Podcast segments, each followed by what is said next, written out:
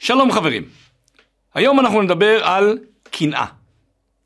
איך מתייחסים נכון למתנות הכל כך מיוחדות שהקדוש ברוך הוא שלח לנו?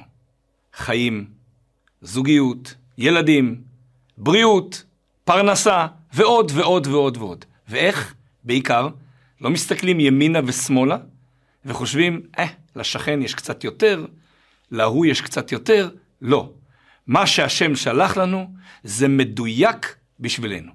איך מגיעים לכזאת תובנה, וממילא איך חיים חיים בריאים, נכונים ושמחים. נפתח בסיפור על הרבי מלובביץ'. ישנו מושג אצל חסידים שנקרא יחידות, פגישה אישית עם הרבי. נכנסה אישה לחדרו של הרבי, ליחידות. ובתום לב האישה לא ידעה, היא לא שמרה תורה ומצוות, היא הגישה את היד לברכת שלום לרבי. הרבי לא הגיב בקיצוניות ולא הגיב בדחייה, הוא רק אמר משפט מאוד נעים וגם מאוד החלטי. מאז שאני קטן חינכו אותי לא לגעת במה שלא שייך לי. שימו לב איזו עדינות. מצד אחד, ההלכה לא מאפשרת לגבר ללחוץ את ידה של האישה. מצד שני, צריך לחשוב גם על איך זה נתפס אצלה, איך זה לא פוגע. אז הוא אומר, מעודי, מאז שאני קטן, חינכו אותי לא לגעת במה שלא שייך לי.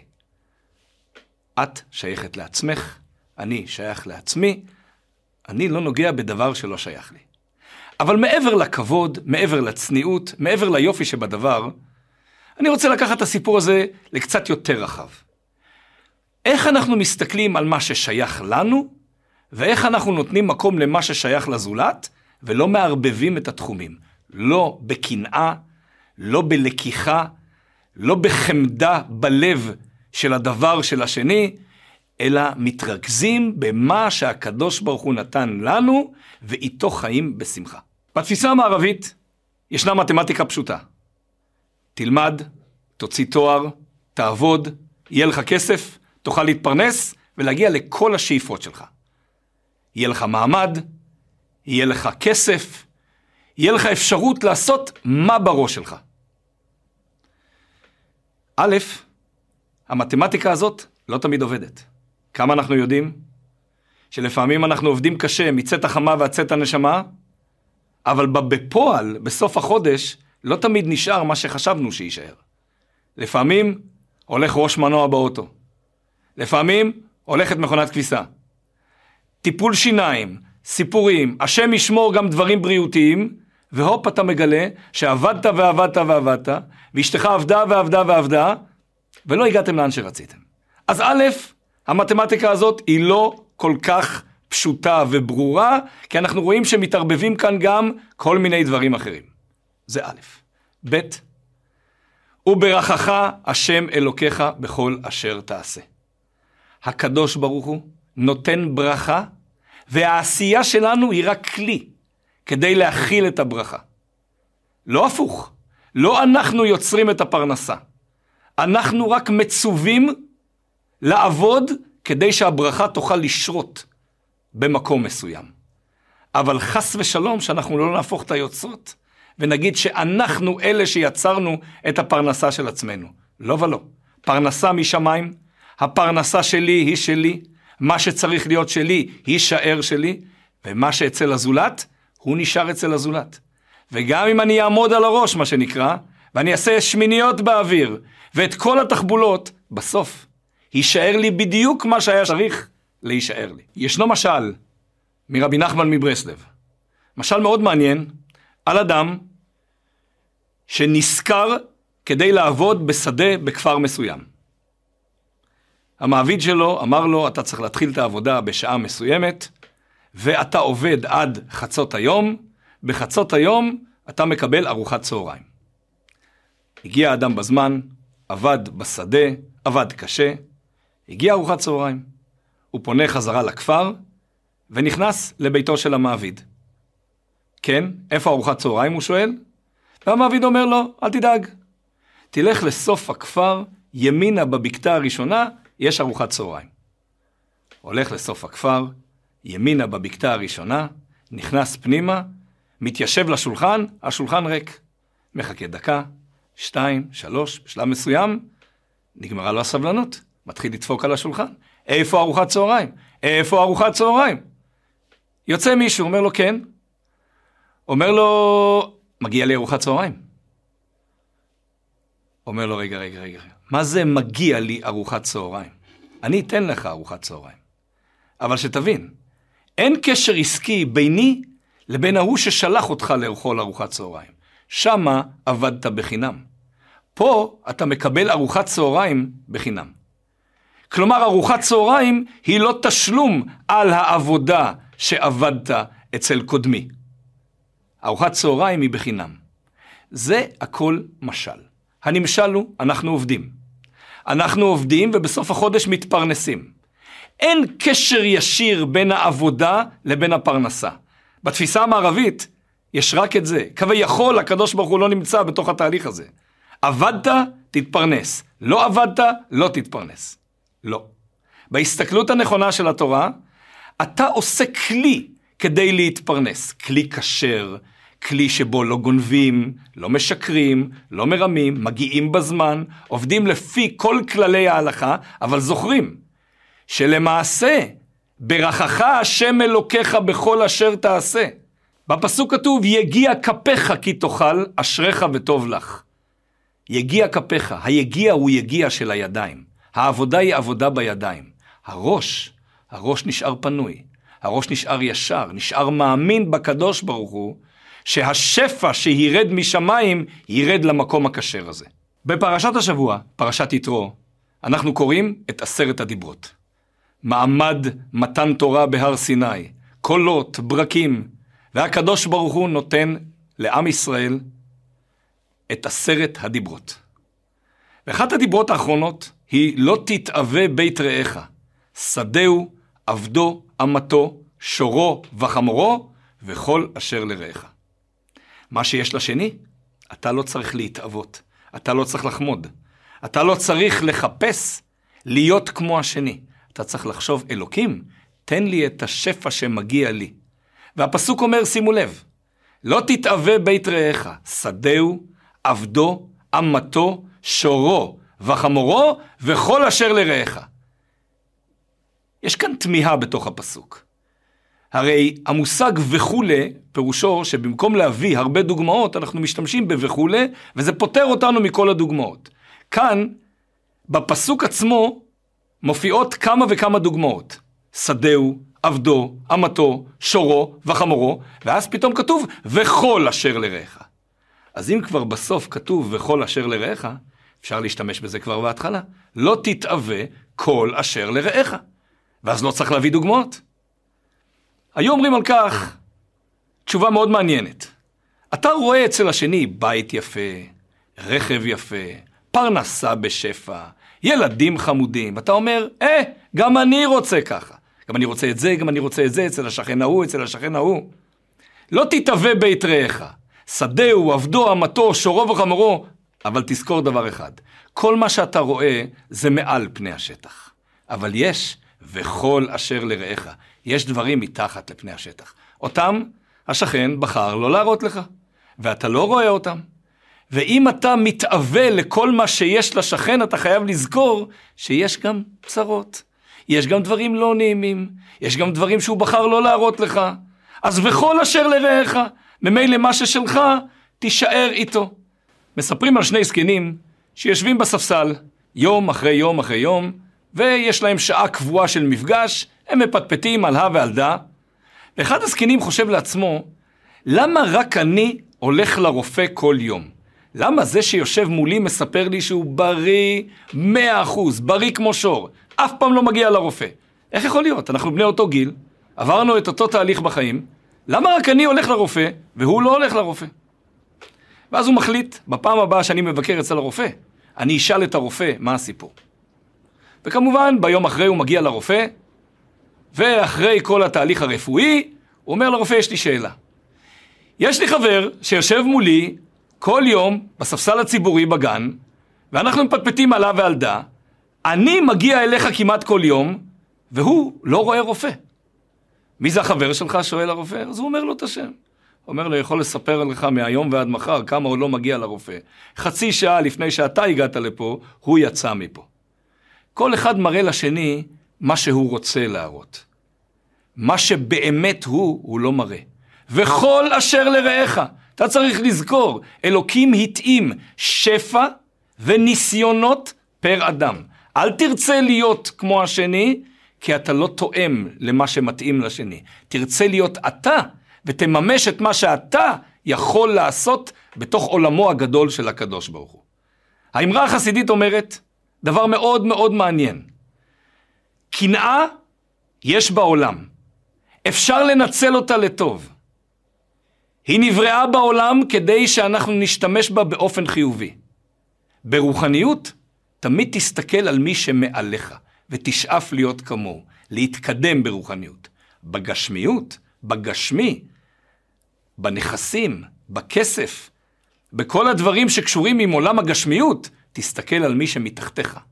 מי שמתחתיך הוא תמיד נמצא במצב קצת פחות ממך, ותגיד, ריבונו של עולם, תודה רבה, הנה אני רואה שמי שנמצא מתחתיי, אין לו את מה שיש לי, כמה אני צריך להודות על מה שיש לי.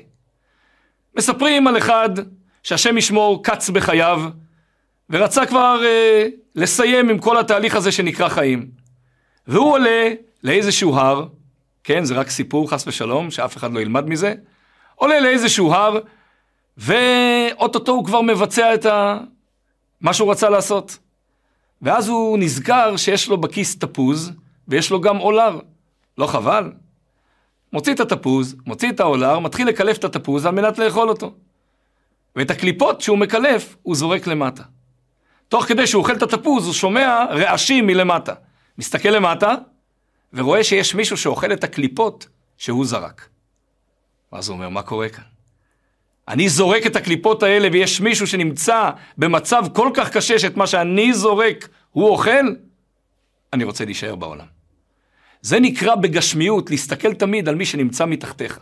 אבל ברוחניות תקנה, וכמו שחז"ל אומרים, קנאת סופרים, תרבה חוכמה.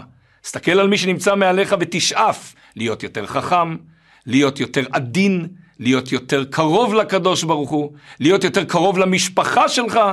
זה נקרא לשאוף כלפי מעלה.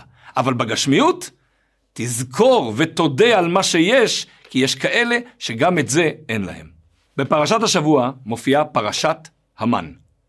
עם ישראל במדבר קיבל ברכה מיוחדת. מדי יום הייתה יורדת כמות מותאמת לכל אדם של מן מן השמיים. לחם מן השמיים. והעם היה יוצא ללקוט את הלחם הזה מדי יום ביומו. לא היה במן אוכל לשבוע קדימה, ולא היה לחודש קדימה. אי אפשר לשים את זה במחסן, אי אפשר להפסן את זה, כל יום מחדש ברכה אלוקית. והמן באמת לימד את עם ישראל במדבר להאמין שהקדוש ברוך הוא הוא מפרנס. משה רבנו עליו השלום תיקן לעם ישראל את ברכת הזן את העולם כולו בטובו בחן בחסד וברחמים, מה שאנחנו מכירים כברכה ראשונה בתוך ברכת המזון. הברכה הזאת תוקנה לאוכלי המן. נשאלת השאלה, והיא השאלה של הרבי מלובביץ', למה היום כשאנחנו אוכלים לחם מן הארץ ואנחנו מברכים עליו המוציא לחם מן הארץ, זה לא לחם שירד מן השמיים, עדיין בברכת המזון אנחנו מברכים את אותה ברכה בדיוק. הזן את העולם כולו בטובו, בחן, בחסד וברחמים. והתשובה היא, הפרינציפ נשאר אותו פרינציפ. אותו אלוקים ששלח לאוכלי המן במדבר, מן מדי יום ביומו באופן ניסי, זה אותו אלוקים ששולח לך את הלחם במקולת. נכון שהשתנתה העובדה, שהיום אתה צריך לעבוד, להרוויח כסף ולקנות את הלחם במקולת. אבל הרעיון נשאר אותו רעיון. הקדוש ברוך הוא החליט מסיבותיו הוא שהיום צריך לעבוד כדי להתפרנס. אבל אל תטעה, זה אותו לחם מן השמיים. זה בעצם ברכה אלוקית שמופיעה בתוך לחם גשמי שיצא מן הארץ, ואתה מברך עליו המוציא לחם מן הארץ, ומשבח את הקדוש ברוך הוא שנתן באדמה את היכולת להוציא חיטה, נתן לאופה את היכולת בסופו של דבר להביא מוצר מוגמר של לחם, ותודה רבה שהלחם הזה הגיע לביתי ואפשר לאכול אותו. ישנו ביטוי בעולם, באנגלית, שנקרא workaholic, אדם שמכור לעבודה. העולם המערבי, לצערנו, הולך והולך והולך לקראת התמכרות עצומה למושג עבודה, ממילא למושג כסף, כי הרי עבודה מביאה כסף. workaholic פירושו שבראש סולם העדיפויות שלי נמצא הכסף. בסולם הזה אנחנו עלולים להזניח את הילדים שלנו עצמנו, הם הופכים להיות ילדי מפתח, שמגיעים הביתה לבית ריק, כי שני ההורים צריכים לעבוד ולעבוד ולעבוד, כי הרי צריך להביא הרבה כסף. ובצורה הזו אנחנו שוכחים את הערכים האמיתיים של משפחתיות, זוגיות, דברים של תוכן שיכולים ליצוק כל כך הרבה שמחה לתוך החיים שלנו. מה יישאר בסוף? עוד כסף ועוד כסף ועוד מעמד וחיים חלולים, השם ישמור? לא לקנות בשני שקנה מכונית יותר יפה. לא לקנות בשלישי שקנה בית יותר יפה. מה שהקדוש ברוך הוא נותן, וברוך השם העולם של היום חי בצורה הרבה הרבה הרבה יותר טובה ויותר uh, עשירה מהעולם של פעם. לא תמיד צריך לשאוף ולהתקדם בתחום הגשמי, כי זה בעצם לא נגמר. חז"ל לימדו אותנו, מי שיש לו מנה רוצה מאתיים, מי שיש לו מאתיים רוצה ארבע מאות. סיפוק לא יהיה לנו מזה. סיפוק אמיתי נובע מחיים רוחניים יותר. חיים של תורה, חיים של מצוות, חיים של הרגשה פנימית שלמה. לא הרגשה שנהיית שלמה כתוצאה מאביזרים חיצוניים שכביכול ממלאים את החסר בתוך הנפש. ישנה אמירה בפרקי אבות של רבי אלעזר איש ברטוטה. הוא היה אומר, תן לו משלו, שאתה ושלך שלו. כשאתה נותן צדקה, אתה לא עושה טובה לאף אחד. אלוקים נתן לך עוד, עוד קצת, כדי שתחלק את זה לאחרים, כדי שתבין שמה שקיבלת לא נועד רק להישאר אצלך, נועד גם לחלוק אותו עם הזולת. למה? שאתה ושלך שלו. גם אתה שייך לקדוש ברוך הוא, ולמעשה אם הקדוש ברוך הוא היה רוצה לפרנס את העניים, הוא היה מפרנס אותם גם בלעדיך. הוא רצה לזכות אותך. ונתן לך עוד קצת כדי לחלק את זה. זה כמו דימוי של שני ידיים שהקדוש ברוך הוא פורס לפניך. ואומר בבקשה ממך, אתה רואה, ביד אחד יש לי כסף, ביד השנייה ריקה. כך, תעביר מפה לפה. זה הכל. אתה באמצע רק צינור, רק כלי לברכותיו של הקדוש ברוך הוא. תשמש צינור ותעביר הלאה, הוא יעביר גם לך עוד. ואז גם חלק יישאר אצלך כמובן. אבל המגמה היא שכשהקדוש ברוך הוא ייתן עוד, אני אוכל לחלק עוד. זאת התפיסה היהודית. זה לא שלי. זה עוד שפע שקיבלתי משמיים על מנת לחלוק אותו עם הזולת. זה יכול להיות רק אם סולם הערכים משתנה. רק אם מפסיקים לחשוב כמה עוד אני רוצה לספק את התאוות שלי. כמה אני רוצה לחשוב על הזולת. כמה אני מתעסק בערכים יותר קדושים כמו צדקה, פחות במילוי התאוות הפרטיות שלי. מספרים על הצדיק רב מאיר פרמישלן, שהיה עני מרוד, ובאמת כמעט ולא היה אוכל בבית. יום אחד הגיע לבקר אותו חסיד, וראה את המצב הכלכלי הקשה, ונורא רצה לעזור, אבל רב מאיר פרמישלן סירב לקבל עזרה. אבל רבי, שואל החסיד, אני רוצה לתת לך. אל תדאג, אומר הרבי, יש לי שני קי. קי ביידיש זה פרה. ומה שהחסיד שמע, שלרבי יש שני פרות. בחשיבה של אותו חסיד, או, אם לרבי יש שני פרות, אז מן הסתם הפרות חולבות, ויש חלב, אפשר למכור אותו, וקצת להתגלגל. נו, נחה דעתו של החסיד, והוא החליט שאם הפרות חולבות, הוא יבוא למחרת בבוקר, ויקנה חלב מהרבי. לפחות ככה, הוא יוכל לעזור קצת במשק הבית. מגיע למחרת בבוקר החסיד, דופק בדלת, אשתו של הרבי פותחת, והוא אומר, שלום, באתי לקנות חלב. חלב, היא אומרת, אין לנו חלב. מה זאת אומרת? אתמול הרבי אמר, יש לי שני קי, יש לי שני פרות בתוך הבית. לא, לא, לא, לא, אין פרות, אתה טועה. תשאל את הרבי מה הוא התכוון. הלך לרבי, ואמר, רבי, אתמול אמרת שני פרות. אמר הרבי, לא אמרתי שני פרות, אמרתי שני קי. יש לי שני קי מהפסוק. כי בו ישמח ליבנו, כי בשם קודשו בטחנו. אני בטוח וסומך על הקדוש ברוך הוא שייתן לי את הפרנסה. חברים, זה הזמן שלנו בפרשה הזאת, פרשת עשרת הדיברות ופרשת המן, להתחזק בעובדה שגשמיות באה, גשמיות הולכת לכאן ולשם. ערכים אמיתיים, צדקה, חסד, שפע רוחני אמיתי, לזה אנחנו צריכים תמיד לשאוף כלפי מעלה.